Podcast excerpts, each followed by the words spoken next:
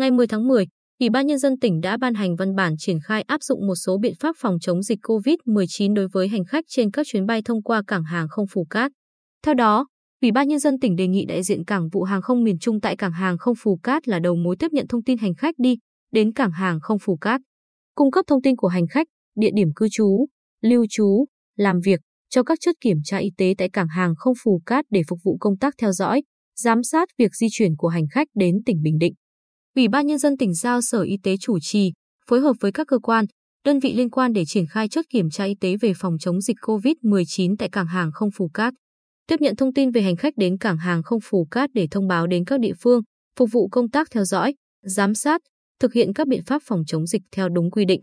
Ủy ban Nhân dân các huyện, thị xã, thành phố chỉ đạo Ủy ban Nhân dân cấp xã, các tổ COVID-19 cộng đồng tiếp nhận thông tin hành khách có địa điểm cư trú, lưu trú, làm việc tại địa phương để triển khai công tác quản lý,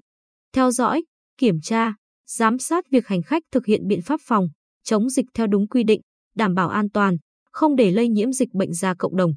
Phải xử lý nghiêm các trường hợp lưu trú tại địa phương không đúng theo cam kết, đăng ký. Địa phương phải tổ chức xét nghiệm SARS-CoV-2 vào ngày thứ hai kể từ khi công dân về nơi cư trú.